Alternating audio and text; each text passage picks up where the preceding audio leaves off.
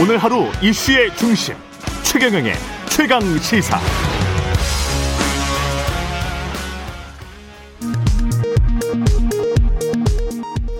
라디오 정보센터 뉴스입니다.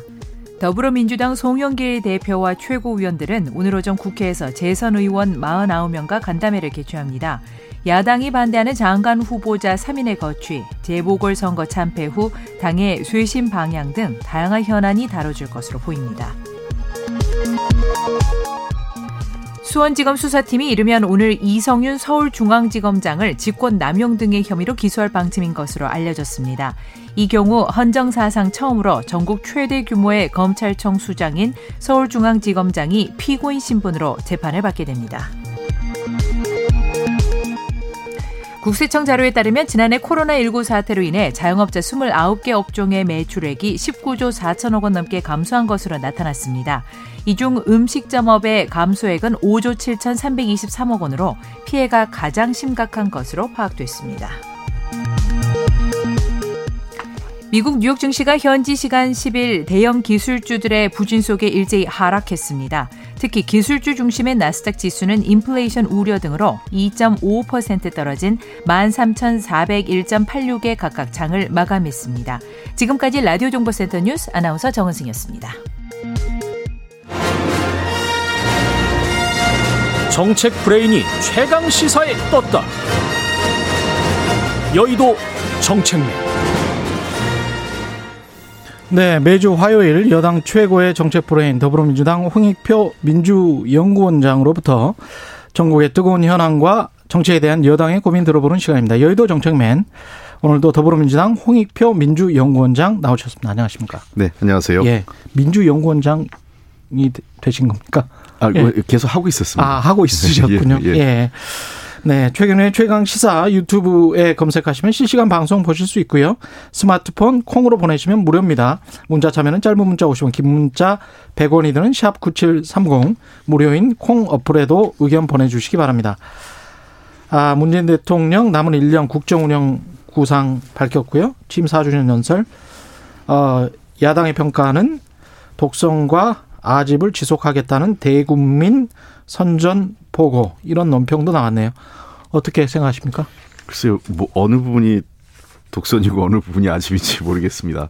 어, 그냥 뭐 무조건 비판만 하고 보자 이런 것 같은데. 예. 어, 어제 대통령 그 4년 그째 되는 4주년 맞이하는 대통령의 연서 그 기자회견에서는 어, 그 지금까지 어떤 고민과 앞으로의 어떤 과제 이런 것들에 대해서 여러 가지 생각이 복잡하게 담겨 있다고 생각을 합니다. 예. 어, 성과도 있었고 음. 또 본인이 어, 의도하지 않았던 어, 부작용으로 인해서 정책적 어려움을 초래한 면도 있고 또 예. 한반도 문제, 평화 문제가 진전되지 않은 거에 대한 어떤 답답함이나 아쉬움 그럼에도 불구하고 남은 1년간 어, 그 최선을 다하겠다라는 이런 내용이 있었기 때문에요. 제가 음. 보기에는 독선과 아직보다는 그냥 어, 뭐, 솔직하게 현 상황에 대한 평가와 어, 앞으로의 그 과제를 담당하게 얘기한 그 기자회견, 기자회견이 아니었나 생각합니다.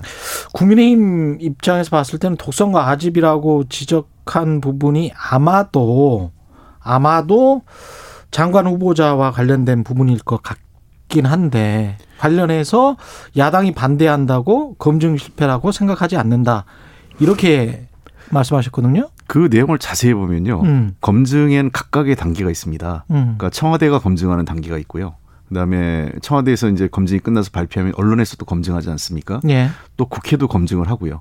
그러니까 청와대가 검증, 그러니까 그 얘기인즉슨 어 국, 언론이나 국회에서 검증하는 과정에 이러저러한 문제가 터져 나왔다고 해서 청와대의 검증이 실패했다 이렇게 얘기할 수 없다라는 거죠. 음. 각각의 역할이 있다라는 거죠. 만약에 청와대 검, 검증으로 다 끝난 거로 간주한다면 네. 어, 언론과 국회의 검증이 필요 없겠죠 인사청문회가요. 그래서 언론과 국회에서 검증을 해서 청와대가 다시 판단을, 판단을 하는 거죠. 그런 얘기입니다. 그래서 그 얘기는 그냥 각각의 네. 청와대는 청와대의 몫이 있고 음. 언론과 국회는 국회 몫이 있다라는 걸 그냥 어, 인정한 것으로 저는 이해를 하는데 그걸 뭐 야, 야당이 뭐라 하든 뭐 나의 길을 가겠다 이렇게 해석할 필요는 없는 거고요. 다만 아쉬운 거는 음.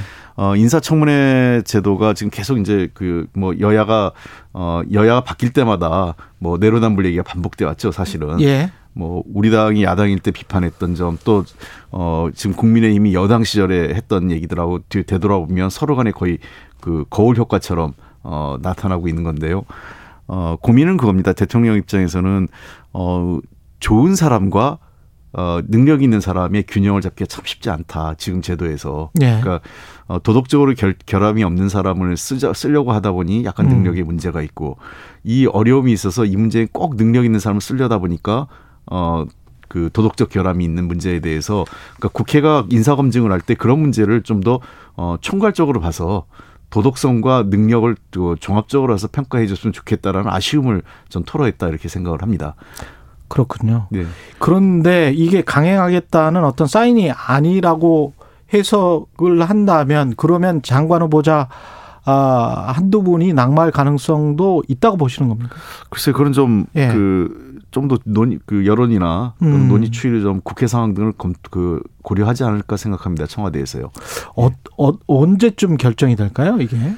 어, 국회에서 저 재송부 요청을 하면 재송부 예. 인사검 인사청문 보고서 재송부 요청이 있거든요. 예. 그렇게 되면 조금 더 시간이 있기 때문에 예. 한 5월 중순까지는 뭐 저 한 지금부터 한 일주일 정도 정도의 시간 이번 주 정도가 제가 보기에는 어 시간이 있지 않을까 생각을 합니다. 예. 고민의 시간인 것 같습니다. 예. 일주일 정도 어 결정이 남아 있다. 그 다음에 이제 음. 그 부동산 정책 이야기를 많이 하셨거든요. 특히 이제 죽비를 맞은 것처럼 아프다. 이 부분 이 부동산 정책은 좀 바뀔까요? 완화 이야기도 좀 있었습니다. 어, 뭐 대통령께서 뭐 음. 정신이 번쩍 들 정도로 죽비를 맞았다 이런 말씀을 예. 하셨죠. 어, 실제로 뭐 우리 당에서 그 재보궐 선거 결과의 가장 큰 어, 이 요인 중에 하나는 어, 부동산 정책에 대한 국민의 평가를 저희들이 보고 있고요. 예.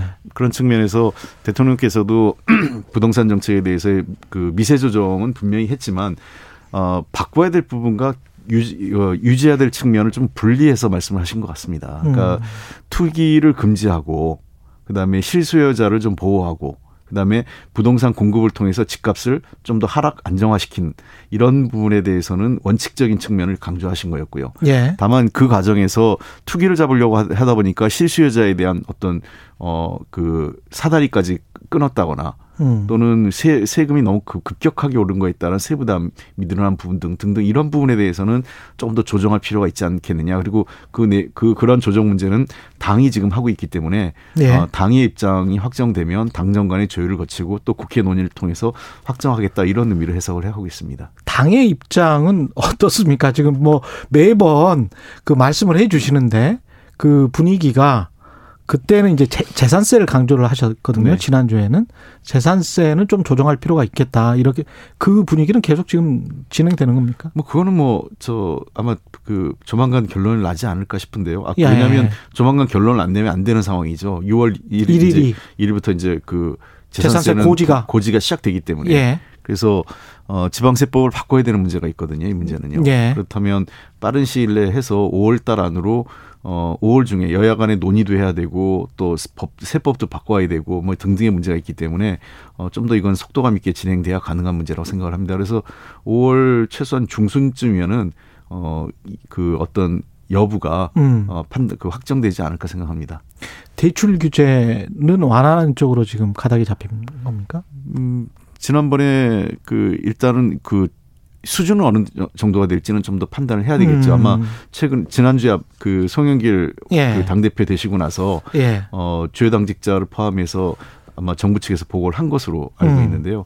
그 보고를 그 정부가 고민하고 있는 가계부채에 대한 관리 방안에 음. 대한 고민도 들었을 거고 그다음에 당의 입장에서는 어 그런 속에서도 무주택자를 대상으로 해서 약간의 그 저 대출 규제 실제로 그럼에도 불구하고 집을 사시겠다고 꼭 사야 될 사람이 있, 지 않을까 하는 거죠. 음. 그런 분들을 대해서는 어 조금 대출 규제를 완화해야 되는 요구가 아마 그 논의가 된 것으로 알고 있고 어이 신임 정책위 의장도 이제 임명 이제 그 활동을 본격적으로 하고 계시니까 예. 어, 당정 간에 그 어느 정도 조율이 그 마무리되지 않을까 생각을 합니다.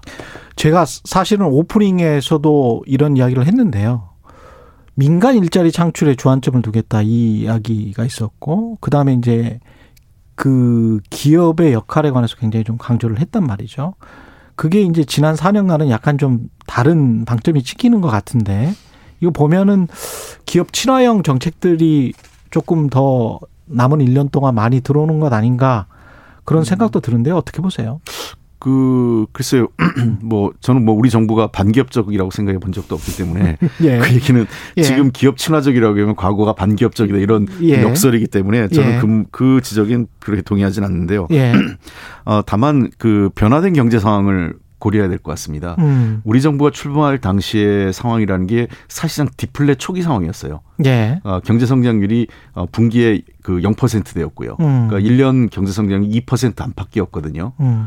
그러니까 그리고 또 코로나 때문에 훨씬 더 마이너스 경제 성장까지 하고 전반적으로 경제 성장이 그 디플레 초기 단계였고 어, 이건 뭐 그건 박근혜 정부 때부터 쭉 이어졌던 예, 과정이었죠. 예, 그렇습니다. 그다음에 두 예. 번째 문제는 그러다 보니까 일자리가 일어난 그 민간 부분에서 창출되지 않는 거였죠. 기업이 음. 투자하지 않는 상황이었습니다. 예. 그래서 그런 상황에서는 정부가 마중물 역할을 해야겠다. 그래서 음. 정부의 공공부문 일자리 중심으로 해서 일자리 정책이 주도되었던 건 사실입니다. 예. 그러나 최근 어, 우리나라 경제 성장률이 굉장히 빠르게 회복되고 있고요. 음. 어, 저는 한 4%를 잘하면 넘을 수도 있다 이렇게 보고 있습니다. 어제 대통령께서도 그렇죠. 4% 얘기를 하셨고 지난주에도 예. 제가 나와서 경제 성장률이 굉장히 어, 높이 그, 그렇죠. 그 고공행진을 하고 있다고 음. 말씀을 드려서 드렸는데요. 어, 그런 측면에서 이 민간 부분에서 일자리 창출의 그 어떤 가능성이 훨씬 더 높아진 시기라고 생각을 합니다. 음. 특히 어 우리가 잘 아는 그 저 바이오 또는 그 데이 그저이 그 반도체 부분, 예, 배터리, 이런, 예, 예, 예, 배터리 등등해서 첨단 산업 부분을 중심으로 해서 어 연간 일자리가 굉장히 부한 15만 명 정도가 지금 매년 부족한 상황이에요. 예. 그래서 이 분에서 일자리 창출이 계속 요구되고 있고 지난해 어 코로나 상황에서 다른 모든 부분에서 일자리가 줄어들었음에도 불구하고 벤처업계에선 일자리 부분이 한 5만 개 정도 늘었거든요. 예. 그런 부분들을 감안하면 어 그 신규 산업, 신산업, 그 다음에 중소 벤처기업 쪽 분야 쪽에서는 신규 일자리 창출이 될 가능성이 높, 높이, 높은 측면이 있습니다. 그래서 그러한 계기성을 좀 적극적으로 활용해야 되지 않을까 하는 거고요. 음. 어, 다행스러운 거는 우리가 지금 경제가 수출이 좋아지고 있는데 사실 수출하고 국내 일자리하고 약간은 좀 이 이 동반 상승하고 있지는 않아요. 이게 깨진 게 그렇죠. 때문에 그런 예. 측면 아쉬움이 있는데 예. 그럼에도 불구하고 뭐 그렇다고 완전히 뭐 효과가 없는 건 아닌데요. 음. 어, 최근에 조선 산업 그다음에 자동차 산업 등 여러 분야의 산업들이 그 전통 부분이죠. 음. 석유화까지 예. 어, 좋아지고 있기 때문에 어, 제조업 분야, 전통 제조업 분야 그리고 아까 신산업 분야 양측에 쌍끌이를 하면서 어, 일자리 일자리도 좀 늘어날 가능성이 있다 생각을 합니다. 그래서 지금 현재 선행 지표들은 상당히 좋은데 음. 국민들이 체감하는 후행 지표 가장 중요한 게 고용 지표겠죠. 예. 일자리 지표는 아직까지는 조금 그 효과가 미미합니다. 지난번에도 제가 그 지적을 했던 건데 어, 이문 이 일자리 지표 개선을 위해서는 결국은 겨, 이제는 그 민간 기업이 음. 일자리 창출에 적극 나서야 될 때가 아닌가 생각을 합니다. 아, 아까 그 장관 후보자 관련해서 제가 그 깜빡했는데 우총에 참석을 하셨었죠. 아, 저는 다른 일 있어서 못 갔습니다. 아, 못 가셨구나. 그 분위기를 좀 여쭤보고 싶었는데 예. 낙마 의견이 뭐 거의 없었다는 식의 보도가 나왔거든요. 그거는 사실인지 아닌지 그것도 좀 확인해 보고 싶고 그래서. 글쎄요. 그거는 뭐 현재까지는 그 당 대변인께서 얘기하신 거니까 그렇게 예. 얘기해 주셨으면 좋겠습니다. 당 대변인 이야기가 예. 공식 의견이다. 예. 참석을 하지 않았군요. 아, 아쉽네. 예. 일단 그리고 문자 폭탄 관련해서도 네. 문재인 대통령이 지지자라면 어 A를 갖춰달라 방식을 좀 달리해달라 네. 이런 이야기였습니다. 그 저는 이게 음. 문자 폭탄 문제가 이렇게 논란이 되는 이유가 잘 모르겠습니다. 그리고 예. 문자 폭탄이란 말 자체도 예. 어 일종의 그 저 뭔가 이 선입관이 전제된 표현인데요. 예. 어 대량의 문자를 보내고 계신 거죠. 어, 그렇죠. 그 지지자들이. 예. 그럼 대량의 네. 문자. 예. 예. 문자 폭탄이 아니고 예. 다량 문자. 예. 그 많은 문자가 그 예. 받아본 건 아마 좀 웬만한 정치인들은 받아봤을 거예요. 그게 뭐 상대편 반대 쪽으로도 물론이고 또 우리 음. 지지자들 저도 뭐 여러 차례 받아서 어떤 때는 그냥 전화기 손에서 놓고 아예 꺼놓거나 이런 적도 예. 있었는데 어. 그 문자를 보내는 것은 또 하나의 저는 국민적 권리라고 생각합니다. 첫째 음. 기본으로요. 예. 다만 대통령께서 얘기하신 거고 저도 좀 그랬으면 좋겠다는 것은 그러한 문자에 여러 가지 얘기들을 담아서 보내는 건 좋지만 어, 욕설이나 또는 뭐 어떤 비하하는 문자 이런 것들은 가급적 자제하는 게 어, 성숙한 민주 시민으로서 필요한 거다. 저는 대통령께서도 문자 보내는 것 자체의 문제가 아니라 어, 예의를 갖춰달라는 거는 그 내용에 있어서 예. 조금 더그 저이 좀 정제된 표현을 좀 했으면 좋겠다라는 말씀이고요. 저도 개인적으로 대통령 말씀에 그 굉장히 공감을 합니다. 문자를 네. 보내는 것 자체가 왜냐하면 정치인들 문자 많이 보내잖아요. 뭐그 동의 받고 보내나요? 그렇지 않지 않습니까? 그렇죠. 쭉 보내는 거고 문자를 예. 주고받고 그 정치적 행위로서 음. 왜냐하면 과거 같이 이 새로운 수단으로 지금 휴대폰이 그 그렇죠. 그 가장 유력한 정치 활동의 수단이겠어요. 국회 예.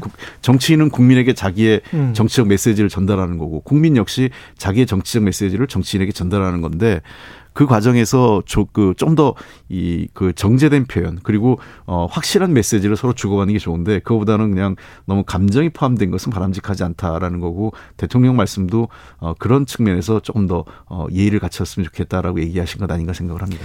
이재용 그 삼성전자 부회장 사면 논의와 관련해서 국민 의견을 듣겠다는 말이 이번에는 좀 첨언이 됐단 말이죠. 이거는 어떻게 해석해야 될까요? 음, 아마 그 지난번에도 그 이명박 박근혜 대통령 전 대통령 사면 복권론 나왔을 때도 네. 그 비슷한 말씀을 하셨던 것 같아요. 음. 어, 이거는 대통령의 고유 권한이긴 하지만 그 그렇다 하더라도 대통령이 독단적으로 판단할 수 있는 상황이 아니기 때문에 네. 국민적 어, 동의 절차가 필요하다라는 말씀을 하신 것과 같은 맥락이라고 생각을 합니다. 네. 어, 최근에 일부 그 언론을 통해서 어, 이재용 씨 사면 문제가 굉장히 많이 부각되고 있는 건 사실인데요. 음. 어, 또 반대 의견도 상당히 있습니다. 과연 그러면은 뭐 유전 무죄, 무전 유죄라는 표현처럼 돈이 네. 있으면 또그 사면 받고 음. 돈이 없으면 사면 못 받는 거냐 이런 비판도 분명히 있고 이게 우리 사회에 지금 몇 년간 계속 논란이 되고 있는 어 공정성의 문제하고도 맞물려 있는 거 아니겠습니까? 그런 측면에서 어 물론 뭐 그 이재용 씨가 가지고 있는 어떤 그 지위나 역할에 있어서 어, 현재 한국의 반도체 상 반도체 위기 상황, 그러니까 거의 뭐 반도체 대란이라고 할 수 있는 그리고 또 뭐 그 국제 경제에서 어뭐 백신 수급과 관련된 실질적인 역할을 할 수 있다는 지적에 따라 어 사면하고 좀 역할을 할 수 있게 해주는 게 필요하지 않냐는 지적도 뭐 일리가 없는 건 아니지만 그러기 위해서는 조금 더 사회적 논의가 무르익고 그 사회적 논의를 바탕으로 해서 해야 되는 거지 어 그런 그 일부의 주장만 갖고 바로 사면 복권을 대통령이 결행하기 쉽지 않을 것으로 저는 생각을 합니다. 그런 음. 고민의 단상을 대통령이 어, 국민적 동의 절차를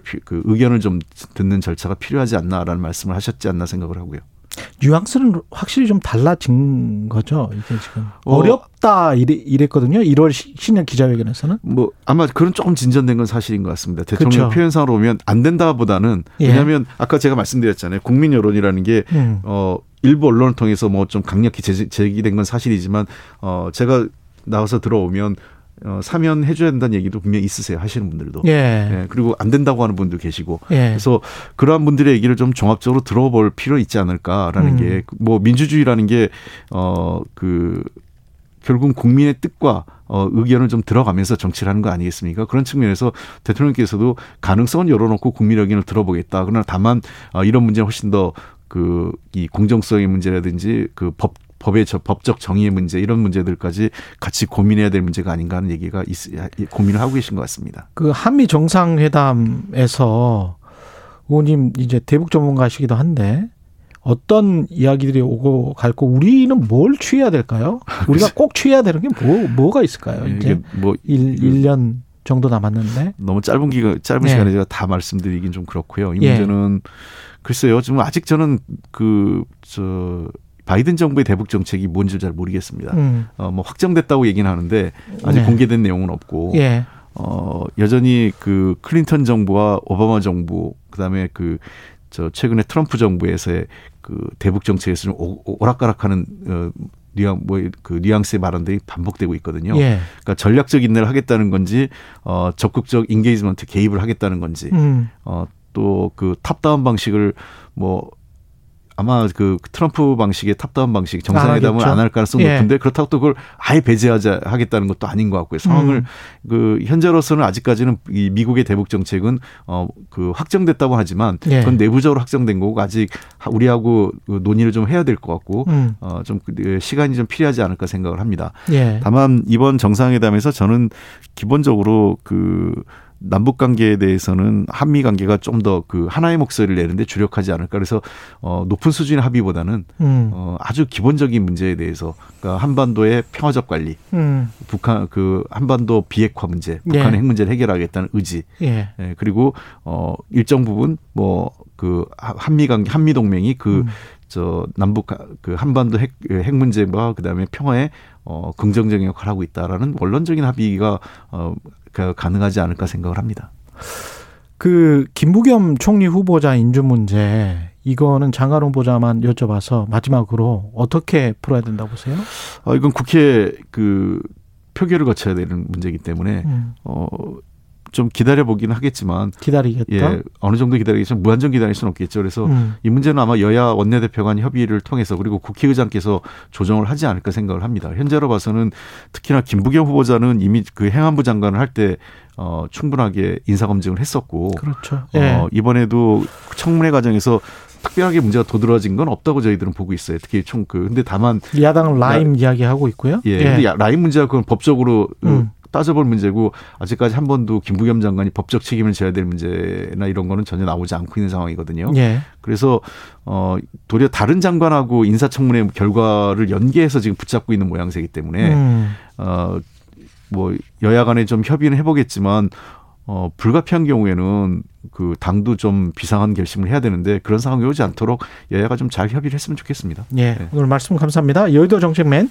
더불어민주당 홍익표 민주연구원장이었습니다. 고맙습니다. 네, 감사합니다.